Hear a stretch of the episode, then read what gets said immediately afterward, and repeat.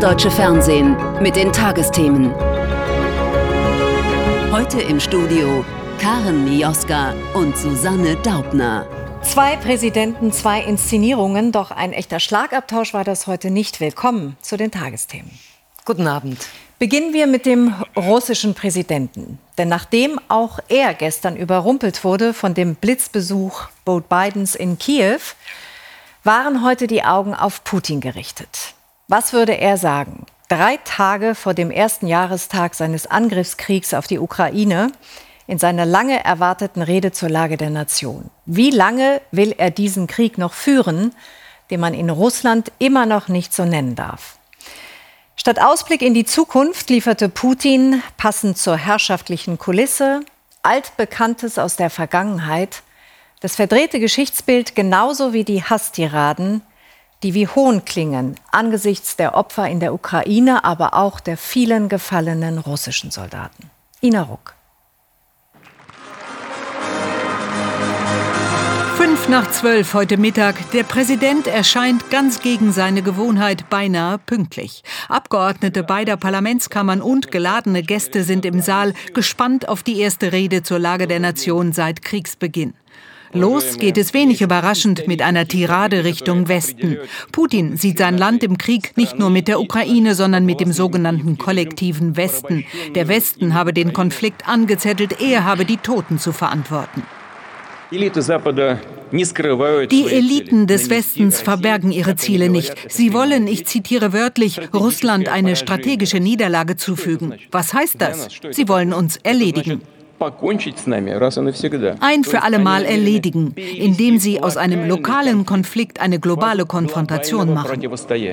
Putin dankt den russischen Einheiten. Er verneige sich vor den Angehörigen der getöteten Soldaten, verspricht finanzielle Hilfen. Was dann kommt, kennt man schon. Es geht um Russland als Bewahrer traditioneller Werte gegen den vermeintlichen Sittenverfall, eine angeblich verkommene Moral im Westen. Perversion, Drangsalierung von Kindern bis hin zur Pädophilie, das ist bei denen die Norm. Priester werden gezwungen, gleichgeschlechtliche Ehen zu segnen. Verstehen Sie mich richtig, bei uns kann jeder leben, wie er will. Aber die anglikanische Kirche erwägt wohl sogar, Gott für genderneutral zu erklären. Herr, vergib ihnen, denn sie wissen nicht, was sie tun. Прости, Господи, не ведают, что творят. Der Westen, so Putin, versuche seit Ende der Sowjetunion Russland klein zu halten. Russland solle widerspruchslos Verträge einhalten. Der Westen mache, was er wolle. Man sollte sie nicht Idioten nennen, sie sind ja nicht dumm. Aber uns wollen sie strategisch besiegen und gleichzeitig unsere atomaren Objekte inspizieren. Deshalb sehe ich mich gezwungen zu erklären, dass wir unsere Teilnahme am New Start-Vertrag auf Eis legen. New Start ist der letzte noch existierende Abrüstungsvertrag. Er begrenzt strategische Atomwaffen. In zwei Jahren läuft er aus. Auf eine Verlängerung hat man sich bislang nicht einigen können. Die Rede endet mit der Hymne. Ein Jahr nach Beginn der sogenannten Spezialoperation hatten manche hier auf Siegesmeldungen aus der Ukraine gehofft. Doch da gab es wenig Neues zu berichten. Zum eigentlichen Kriegsgeschehen äußerte sich Präsident Putin heute nicht. Und so wenig Putin in seiner Rede über den US-Präsidenten sprach, so vergeblich wartete man in Warschau auf eine Replik Bidens auf Putin.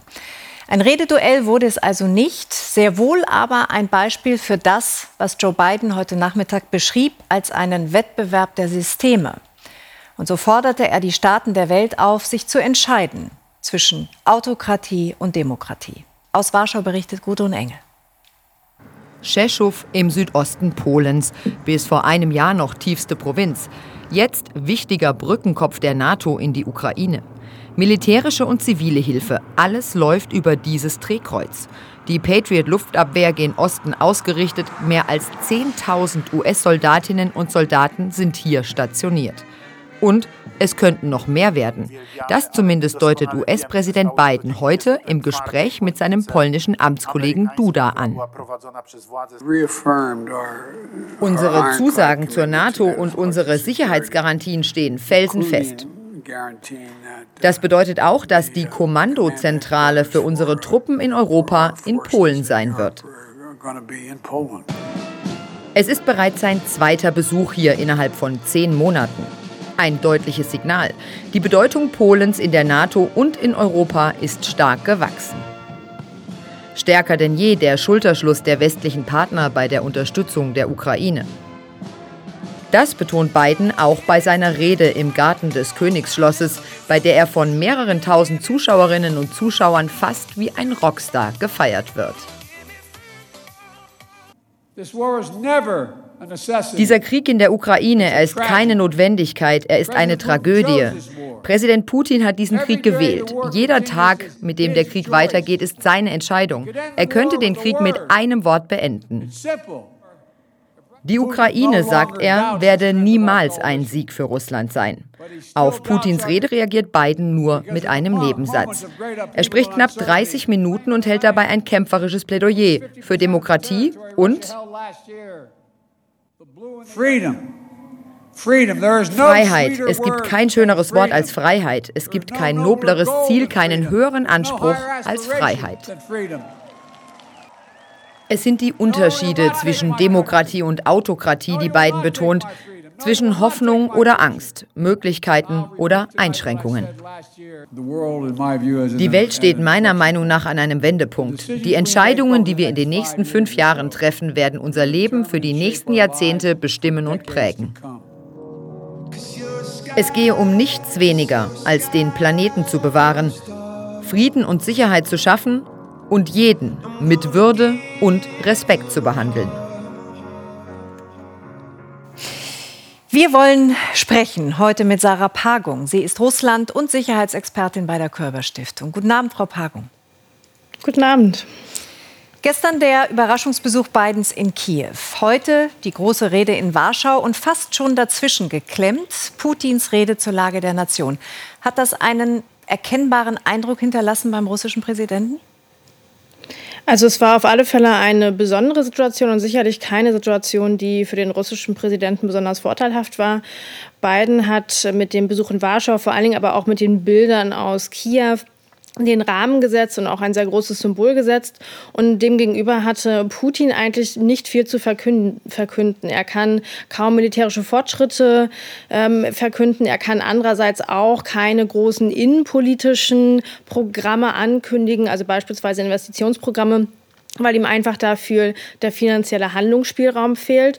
Sprich, es bleibt für Putin eigentlich nicht viel zwischen diesen sehr symbolträchtigen Auftritten von beiden. Mhm. Putin hat heute nicht gesagt, wie der Krieg weitergehen soll. Er hat auch keine neue Mobilisierung angekündigt. Aber dennoch hat er die Russen weiter eingeschworen auf den Krieg. Putin hat nochmal ganz deutlich gemacht, dass er von den Kriegszielen, die er ja ausgegeben hat, und dazu gehört eben auch die Zerstörung der Ukraine als, als Staat, als Nation, nicht ablassen wird. Und es wird auch nochmal deutlich, wie sehr diese ganze Gesellschaft, wie sehr dieser ganze Staat auf diesen Krieg ausgerichtet wird nicht nur, dass die Außenpolitik und der Krieg an sich einen sehr großen Raum eingenommen haben in der Rede, sondern auch viele der innenpolitischen Themen, die er aufgebracht haben, stehen in direkter oder indirekter Verbindung zum Krieg. Also beispielsweise soziale Programme für verstorbene Soldaten oder getötete Soldaten und ihre Hinterbliebenen oder auch Programme, die die Effekte von den Sanktionen abmildern sollen. Und dennoch läuft es militärisch für Russland nicht gut. Sie haben es gerade selber gesagt. Und äh, Präsident Biden hat heute formuliert, Russland wird diesen Krieg niemals gewinnen. Ahnt Putin das womöglich selbst? Nein, ich glaube so in dieser Form nicht. Das Kalkül von Moskau, von Putin selbst scheint auch weiterhin zu sein, dass an irgendeinem Punkt die westliche Unterstützung für die Ukraine nachlassen wird. Und darauf zählt er. Er hofft, dass er das aussitzen kann, auch weil natürlich seine Erfahrung mit dem Westen ist, dass am Ende immer wieder eine Normalisierung einsetzt. Und er natürlich darauf, darauf setzt, dass der Westen, die EU, die ja durchaus immer mal wieder zerstritten waren, angesichts der steigenden Kosten für die finanzielle Hilfe für die Ukraine, für die militärische Unterstützung, aber natürlich auch für den Aufbau der eigenen Verteidigungsfähigkeit so groß werden, dass die Unterstützung für die Ukraine am Ende nicht halten wird. Und davon hängt am Ende auch das Schicksal der Ukraine ab. Das müssen wir eben auch so sagen. Mhm. Dem hat Biden ja nun versucht zu widersprechen heute. Über eins müssen wir reden, weil das war die Überraschung in Putins Rede. Es soll jetzt der letzte große atomare Abrüstungsvertrag ausgesetzt werden. Aber Putin hat gleichzeitig sein Verteidigungsministerium und die Atombehörde angewiesen, mögliche Atomtests vorzubereiten, sollten die Amerikaner dies auch tun. Wie bewerten Sie das? Soll das wieder nach nuklearer Bedrohung klingen? Also es geht da ja um den New Start-Vertrag, also den letzten verbliebenen Vertrag für die nukleare Abrüstung oder Rüstungsbegrenzung, der eben da, dem dadurch eben auch wirklich eine ganz wichtige Bedeutung oder eine ganz große Rolle zukommt. Und dort hat er die Inspektionen ausgesetzt. Das heißt, es gibt keinerlei Möglichkeiten mehr, die Einhaltung dieses Vertrags zu überprüfen. Und das hat sicherlich, ich würde sagen, drei äh, Gründe. Also zum einen ist es natürlich auch ein Stück weit nukleares Säbelrasseln, nur noch mal mit einer anderen Formulierung. Gleichzeitig oder zweitens ist es auch so, dass Russland eine größere nukleare Beinfreiheit durchaus zu Pass kommt, denn der Bereich der nuklearen Waffen ist letztlich der einzige, in dem man noch wettbewerbsfähig ist mit dem Westen. Und drittens ist es natürlich auch so, dass damit nochmal die Kosten des Krieges für den Westen klargemacht werden sollen. Also nicht nur das Geld, was man wirklich überweist, sondern auch die eigenen Risiken im Hinsicht auf die strategische Stabilität mit Russland. Mhm. Frau Pagung, wir stehen am Vorabend des Jahrestags dieses fürchterlichen Angriffskriegs. Von Putin hören wir nur Kriegsrhetorik, von Präsident Biden Siegesgewissheit für die Ukraine. Wie kann dieser Krieg irgendwann einmal beendet werden? Also ich muss Ihnen ganz ehrlich sagen, mir fehlt dafür aktuell doch noch ein bisschen die Idee oder die Fantasie, denn zu Verhandlungen zu kommen, und zwar wirklich zu substanziellen, echten Verhandlungen, das scheint mir aktuell noch sehr die Quadratur des Kreises zu sein. Es müssen sehr viele Faktoren zusammenkommen. Nicht nur, dass Russland sich diesem Kriegsziel der Zerstörung der Ukraine nach wie vor verschreibt und keinerlei Verhandlungsbereitschaft erkennen lässt, dass die Moskauer Regierung ja, schweißt sich auch immer mehr an den Ausgang dieses Krieges. Das heißt, auch die innenpolitischen Möglichkeiten für Kompromisse werden kleiner. Das heißt, mögliche Kompromisse gefährden eben auch die Regimestabilität in Russland. Gleichzeitig ist es natürlich auch so, dass der Kompromissraum für die Ukraine kleiner wird angesichts der massiven russischen Kriegsverbrechen. Und letzten Endes kommt es natürlich auch auf das Vertrauen an. Sie können natürlich ja so schöne Kompromisse aushandeln, wie sie wollen, wenn keinerlei Vertrauen darin besteht, dass die auch eingehalten werden, dann nützen die natürlich nichts. Und wenn wir uns anschauen, ja, welchen, welche Geschichte eben Russland auch mit seinen massiven Lügen generell, aber auch insbesondere gegenüber der Ukraine hat, dann ist natürlich kaum davon auszugehen, dass ja, es irgendeine Form von Vertrauen, eine mögliche Zusagen geben könnte. Mhm. Jetzt hat sich zuletzt China als Vermittler ins Spiel gebracht. Kann China das sein? Ich muss sagen, ich bin da doch sehr skeptisch. Also China hat immer wieder im letzten Jahr dazu aufgerufen, diesen Krieg friedlich beizulegen, hat auch immer wieder ja, die Souveränität der Ukraine zumindest rhetorisch gestärkt, aber gleichzeitig sehen wir, dass sie keinerlei Druck auf Russland ausüben Ganz im Gegenteil. Ähm, jetzt gibt es ja auch Berichte darüber, dass sie möglicherweise Waffen liefern könnten. Mir scheint diese Rhetorik einer möglichen Vermittlerrolle nicht wirklich darin begründet, dass China vermitteln will und sein diplomatisches oder politisches Gewicht äh, bei Russland einsetzen will, sondern dass man viel mehr gute Wetter mit dem Westen, auch mit Europa machen will, weil man natürlich auch schauen muss, dass man bei diesem Konflikt nicht ähm, zwischen die Fronten gerät. Die Einschätzung der Russland- und Sicherheitsexpertin Sarah Pagung. Danke Ihnen für Ihre Zeit. Sehr gerne. Und das Gespräch haben wir am Abend aufgezeichnet. Dass Joe Biden seine Rede heute in der polnischen Hauptstadt Warschau gehalten hat, ist kein Zufall. Polen sieht sich selbst als einer der engsten Verbündeten der USA in Europa und das Land gehört zu den größten Unterstützern der Ukraine seit dem Beginn des russischen Angriffskriegs. Vor allem hat Polen viele Menschen aufgenommen, die vor diesem Krieg geflüchtet sind. Laut UNHCR rund 1,5 Millionen. Die Aufnahmebereitschaft bei den Einheimischen ist immer noch groß, doch bei aller Solidarität hört man nun inzwischen auch kritischere Stimmen. Christine Joachim. Marina und ihr Sohn Vanya sind erst seit Anfang Februar hier in Warschau. Sie sind aus der Ostukraine gekommen, aus der Nähe der besetzten Gebiete. Als im Januar in ihrem Viertel ein Wohnhaus bombardiert wird und Menschen in ihrer Nachbarschaft sterben, beschließen sie zu fliehen. Ich bin hier gestern an einer Kita vorbeigegangen, wo eine Gruppe Kinder einfach draußen zusammen gespielt hat. Da hat mir richtig das Herz geschmerzt. In der Ukraine gibt es das nicht mehr. Kinder spielen nicht einfach draußen. Schulen und Kitas sind zu. Da sind mir die Tränen gekommen. In diesem Haus sind sie zusammen mit einer anderen ukrainischen Familie untergekommen. Der polnische Vermieter bekommt dafür 40 Swati vom Staat, umgerechnet 8 Euro pro Tag und Person.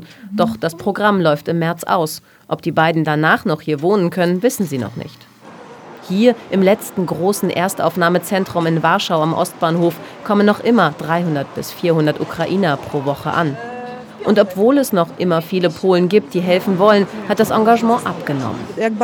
Wie sehr wir auch helfen wollen. Es sind zwölf Monate seit Kriegsausbruch vergangen. Die Menschen sind einfach müde. Noch ist die Unterstützung der Polen für die ukrainischen Geflüchteten laut einer aktuellen Umfrage groß. 66 Prozent stehen ihnen positiv gegenüber. Doch letztes Jahr im April waren es noch 80 Prozent. Wir sollten so viel helfen, wie es nur möglich ist. Es liegt auch in unserem Interesse. Sie kämpfen für uns. Sie sind in einer Situation, in der es unmenschlich wäre, nicht zu helfen. 15 Prozent der Polen aber blicken negativ auf die Ukrainer. Sie haben Angst vor Konkurrenz auf dem Arbeitsmarkt oder fürchten die Kosten vor allem wegen der hohen Inflation. Manchmal übertreiben sie, zum Beispiel beim Arzt letztens. Da gehen manche Ukrainer davon aus, dass sie auf jeden Fall das Recht haben, sich in der Schlange vor die Polen zu drängeln. Ja, die Ausländer werden bevorzugt, echt. Als ich im Arbeitsamt einen Job gesucht habe, wurden sie bevorzugt und ich musste lange auf Angebote warten. Marina und Vanya können noch bis Ende dieses Monats in das Hilfszentrum am Ostbahnhof kommen zum Essen oder für Kleidung. Danach bekommen sie nur eine kleine finanzielle Hilfe vom Staat. Marina will schnell Polnisch lernen, um einen guten Job zu finden. Einen, mit dem sie eine Wohnung und das Leben für sich und Vanya bezahlen kann. Mama wird erstmal als Putzhilfe arbeiten und so lange lernt sie Polnisch. Und wenn sie gut Polnisch spricht, wird sie versuchen, einen Job in ihrem Beruf zu finden, als Lehrerin. Marina sagt, wer sich wirklich anstrengt, der kann auch etwas erreichen. Nur Angst dürfe man nicht haben. Die Situation der Geflüchteten in Polen, wo Präsident Biden heute gesprochen hat und zu seinem Auftritt und dem des Präsidenten Putin hat Olaf Bock vom Westdeutschen Rundfunk die folgende Meinung. Zwei Präsidentenreden haben wir heute erlebt. Dass Bidens und Putins Auftritte am selben Tag stattfanden, ist allerdings die einzige Gemeinsamkeit. Es waren nicht nur zwei Reden, die von Tonfall und Botschaft unterschiedlicher kaum sein konnten, sie zeichneten auch noch zwei völlig unterschiedliche Wirklichkeiten. Präsident Joe Biden brandmarkte die völkerrechtswidrige Invasion in die Ukraine, lobte den Freiheitskampf der Ukrainer und sicherte ihnen weitere Unterstützung zu. Biden hat die Fakten auf seiner Seite und die Moral. Die Invasion der Ukraine ist durch nichts zu rechtfertigen. Ganz anders dagegen die Welt, wie Wladimir Putin sie zeichnet. In seiner Rede zur Lage der Nation stilisierte er erneut Russland zum Opfer einer angeblich vom Westen gewollten Konfrontation. Mit der sogenannten Spezialoperation müsse ein Neonazi-Regime bekämpft werden. Der Westen wolle die Ukraine zum Anti-Russland machen. Doch der Blutzoll für diese absurde Politik ist gewaltig, auch in Russland. Zynisch schickt Putin zigtausende in immer weitere Schlachten. Die Frage lautet, wie lange die Russen bereit sind, das mitzutragen, wenn immer mehr Tote heimkehren und sich Putins heutiges Versprechen einer guten wirtschaftlichen Zukunft nicht bewahrheitet. Auch Biden hat heute ein Versprechen gemacht, das Versprechen der Freiheit für jetzige und nachfolgende Generationen. Dafür braucht es einen langen Atem bei der Unterstützung der Ukraine und ein Russland, das bereit ist, sich aus diesem Land zurückzuziehen. Doch nach Putins Rede heute sieht es erst einmal nach einem Weiter so aus. Das ist die traurige Wirklichkeit. Die Meinung von Olaf Bock. Er wusste, dass ihm der Prozess drohen würde im Iran, weil er den Mullahs in Teheran als Terrorist gilt. Und deshalb wollte der Deutsch-Iraner Jamshid Shamat eigentlich auch einen Bogen um das Land machen. Schon lange lebte er mit seiner Familie in den USA. Doch als er vor zweieinhalb Jahren von Deutschland nach Indien reiste, wurde ihm ein Zwischenstopp in Dubai zum Verhängnis.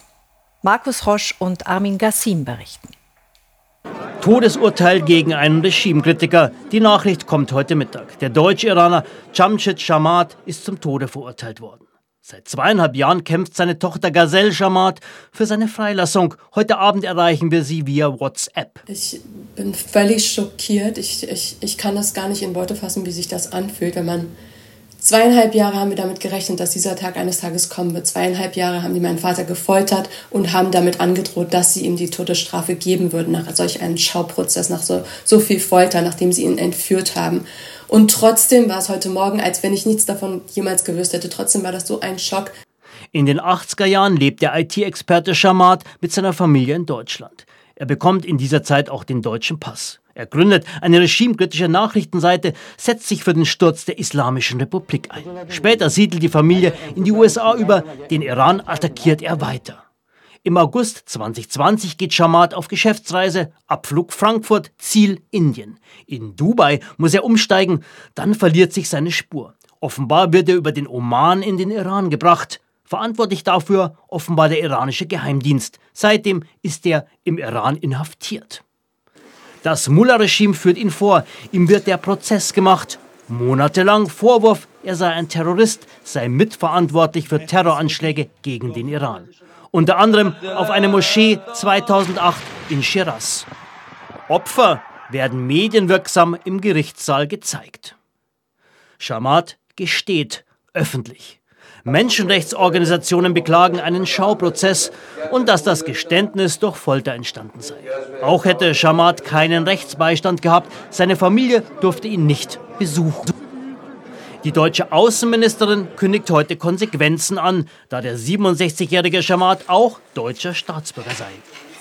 Die Nachricht äh, aus äh, den Iran ist äh, schockierend. Ähm, in einem Verfahren, was kein rechtsstaatliches Verfahren ist, ein Todesurteil auszusprechen, das widerspricht jeglichen internationalen Recht, das widerspricht den Menschenrechten und deswegen verurteilen wir das aufs Schärfste frage mich natürlich, was sind diese Konsequenzen ganz genau? Was wird die Bundesregierung jetzt tun? Wie weit muss es noch gehen? Ich meine, er wird seit 930 Tagen in Isolation und Einzelhaft gehalten. Er wird gefoltert. Er wurde vor acht Schauprozesse gezogen, ohne Anwalt, ohne Beweise, ohne irgendwas. Unschuldige Menschen wie er wurden aus dem Ausland entführt und in den Iran verschleppt. Und in all dieser Zeit ist nichts passiert. Wann das Urteil gegen Shamat vollstreckt wird, unklar. Noch kann beim obersten Gerichtshof Berufung eingelegt werden, die letzte Hoffnung seiner Tochter und der Familie. Und nun weitere Nachrichten mit Susanne. Ja, und die führen uns zunächst ins Erdbebengebiet in der Türkei. Dort haben Bundesinnenministerin Faeser und Außenministerin Baerbock bei einem Besuch zusätzliche Hilfen für die Opfer der Katastrophe zugesagt. Die Bundesregierung stelle weitere 50 Millionen Euro zur Verfügung. Die beiden Ministerinnen informierten sich vor Ort über die laufenden Hilfseinsätze. Nach Angaben der Vereinten Nationen sind allein in der Türkei 1,5 Millionen Menschen durch die Erdbebenkatastrophe obdachlos geworden. Bundeswirtschaftsminister Habeck möchte den Ausbau erneuerbarer Energien stärker finanziell unterstützen. In Berlin stellte der grünen Politiker dazu heute Eckpunkte vor. Sie sehen unter anderem höhere Investitionsförderungen für Solar- und Windkraftanlagen vor, Risikoabsicherungen für Betreiber und mehr Geld für Innovationen. Die Maßnahmen sollen Deutschland helfen, seine Klimaziele zu erreichen. Zudem sollen sie hierzulande die Windkraft- und Solarindustrie stärken und Abhängigkeiten etwa von China verringern. Der russische Angriffskrieg gegen die Ukraine hat die Weltwirtschaft stark belastet. Eine Modellrechnung des Kölner Instituts der deutschen Wirtschaft beziffert die Kosten auf mehr als eineinhalb Billionen Euro. Mehr dazu von Anja Kohl aus der Frankfurter Börse. Der Krieg hat die Lieferketten gestört, was bis heute zu Produktionsausfällen und Unterbrechungen führt. Ausgelöst wurde zudem eine globale Energiekrise mit steigenden Preisen, einer neuen Phase der Hochinflation. Die Kosten des Krieges für die Weltwirtschaft sind hoch. Allein im ersten Kriegsjahr sei Wirtschaftsleistungen im Umfang von ca. 1600 Milliarden Euro weltweit verloren gegangen. Für dieses Jahr rechnen die Forscher des IW global gesehen mit weiteren Kosten in Höhe von ca. 1000 Milliarden Euro. Denn Energie ist nach wie vor teuer, was Unternehmen und Verbraucher weltweit belastet. Verbraucher konsumieren weniger, Firmen schränken ihre Produktion ein und verzichten auf Investitionen, was die Wirtschaft ebenfalls belastet. Mit der Wirtschaftskraft geht auch Wohlstand verloren. Die Schauspielerin Nadja Tiller ist im Alter von 93 Jahren gestorben. Die Österreicherin gehörte zu den großen Filmstars der 1950er und 60er Jahre. Der internationale Durchbruch gelang Tiller 1958 mit ihrer Rolle in dem Film Das Mädchen Rosemarie. Danach stand sie mit Weltstars wie Jean-Paul Belmondo und Jules Brünner vor der Kamera. Später arbeitete sie vor allem am Theater und fürs Fernsehen.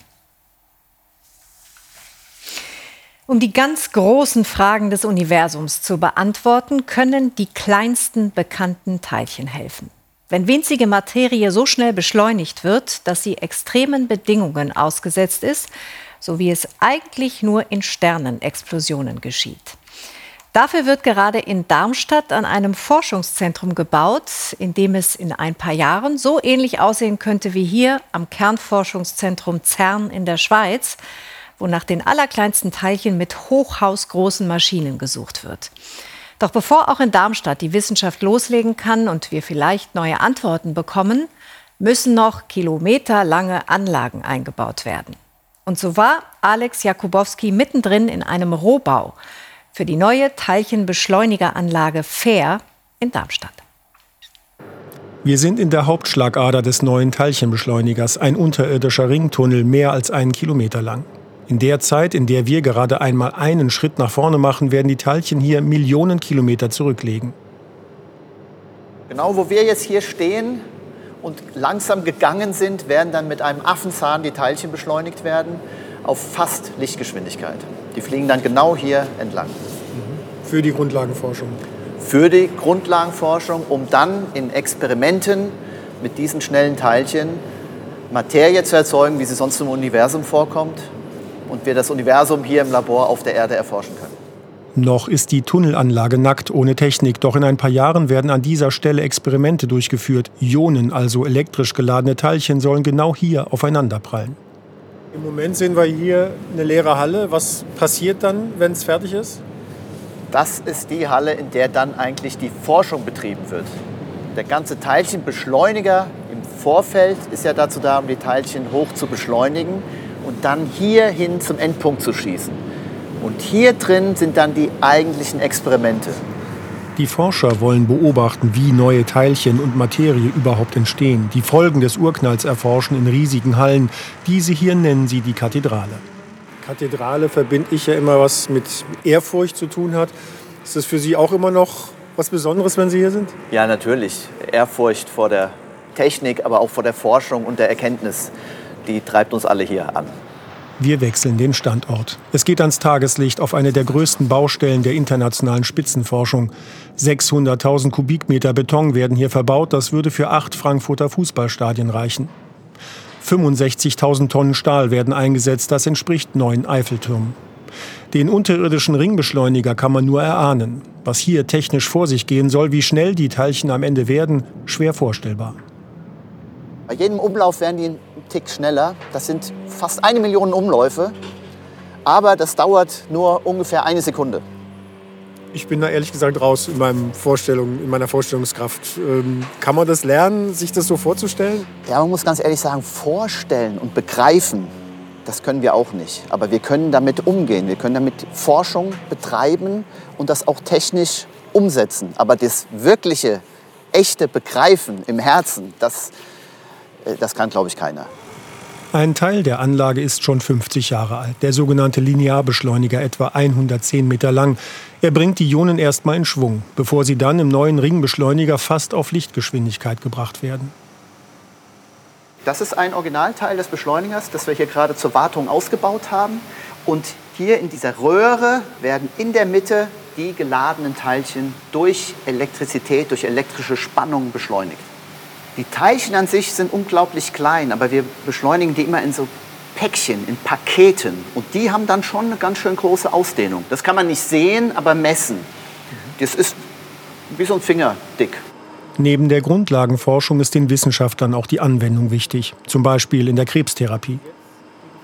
Sie haben hier bis vor ein paar Jahren Patienten behandelt, Tumore beschossen im Kopf. Jetzt gehen Sie aber weiter. Was entwickeln Sie gerade hier?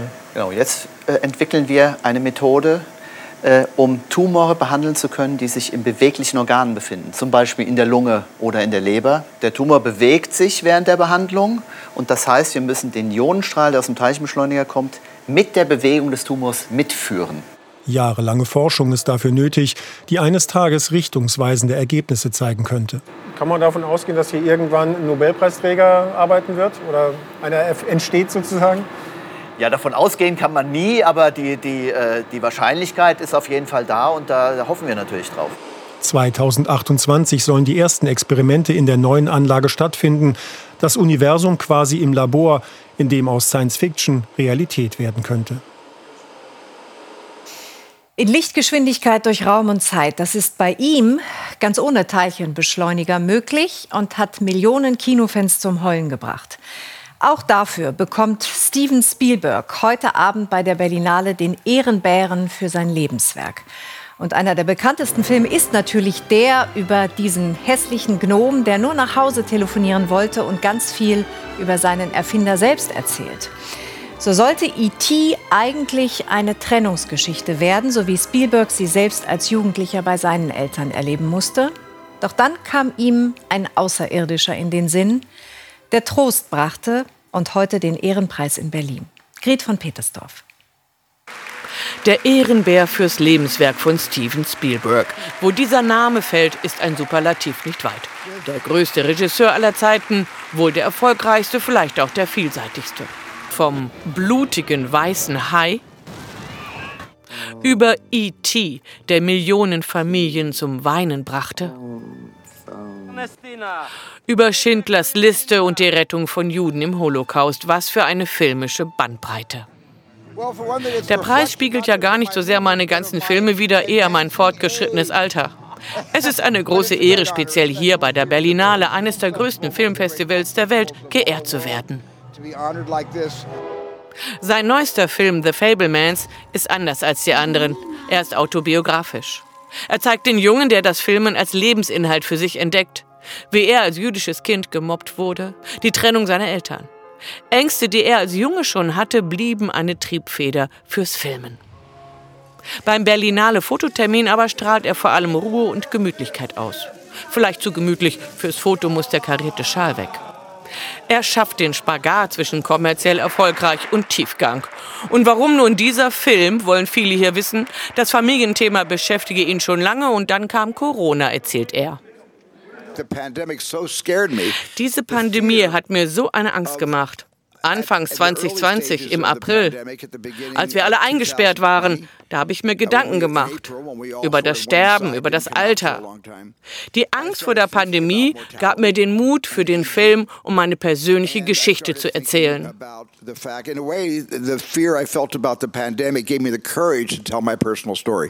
Und welche Filme waren besonders bedeutend für ihn? Meine Filme sind wie meine Kinder. Ich habe keine Favoriten. Aber der schwierigste Film war Der Weiße Hai. Der emotionalste war lange Zeit Schindlers Liste. Und jetzt ist es aber The Fablemans. Dann will der Moderator die PK beenden.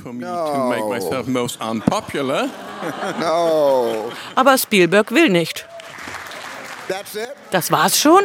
Er ist in Plauderlaune. Was den Reiz der Berlinale ausmacht, auf dem roten Teppich tummeln sich unter anderem wackere Filmemacherinnen und Macher, deren Werke vielleicht nur in Programmkinos laufen und eben auch echte Hollywood-Größen. Und unter den Hollywood-Größen ist Spielberg heute der Größte. Und wir kommen noch zum Wetter. Heute hat es sich ja in einigen Teilen Deutschlands fast wie Frühling angefühlt, Donald. Das kann man wohl sagen. Also es gab heute wirklich in Baden-Württemberg die höchsten Temperaturen, Karen von verbreitet 18 Grad, aber auch sonst mit 14 bis 18 Grad war es im Süden dann am sonnigsten. Aber selbst auf Sylt war es heute recht schön und dort konnte man die Biekefeuer entzünden. Die Nordfriesen machen das, das ist so eine alte Tradition. Da werden dann diese Holzscheitstapel noch dekoriert mit den alten Weihnachtsbäumen und angezündet. Und morgen ist sogar vielerorts dann ein Feiertag und zum Glück ist der Wind abgeflaut, also fantastische Bedingungen dort. Es hat heute Abend auch nicht geregnet. Vielen Dank an Uwe Schmale, der dieses Bild aus Sylt, von der Insel Sylt geschickt hat. Und jetzt schauen wir, wie es weitergeht. Es wird nicht so warm bleiben. Morgen Morgen zwar immer noch sehr viel Orange zu sehen, aber wir sehen, dass hier die Höhenströmung bzw. der Wind langsam auf Nord dreht und die kältere Luft zu uns führt. Und das bedeutet natürlich, es geht abwärts mit den Temperaturen, aber erst einmal langsam. Wir schauen mal in die kommende Nacht und es ist so, dass wir hier noch so eine kleine Luftmassengrenze von der Nordsee bis nach Ostsachsen haben, wo es noch etwas herausnieseln kann. Dahinter vor allem im Süden verbreitet sternklar oder nur gering bewölkt mit Nebelfeldern. Morgen im Tagesverlauf werden aber die Wolken dann von Westen her allmählich dichter und es können auch einige Schauer niedergehen. Dafür lösen sich die Wolken im Nordosten langsam auf. Die Temperaturen, dort wo die Sterne funkeln, ganz im Nordosten und vor allem im Süden, durchaus äh, um 0 Grad, beziehungsweise auch schon mal darunter in einigen Tälern. Unter den dichten Wolken bleibt es 6 bis 7 Grad warm. Und die Höchsttemperaturen, auch morgen viel zu hoch für alle eigentlich für diese Jahreszeit, 10 bis 15 Grad. Nur an der Ost- und Nordsee dann mit 6 bis 10 Grad ein wenig kühler. Schauen wir auf die nächsten Tage. Am Donnerstag recht viele Wolken, nur örtlich noch Sonnenschein, gelegentlich etwas Regen, aber immer noch 8 bis 14 Grad. Aber Freitag geht's los.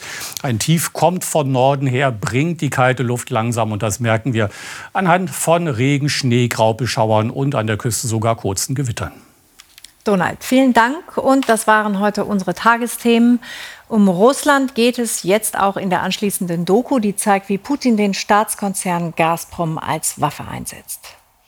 Aktuelle Nachrichten der Tagesschau gibt es hier im ersten wieder gegen 0 Uhr 5. Und morgen sehen wir uns hoffentlich wieder. Bis dahin einen schönen Abend.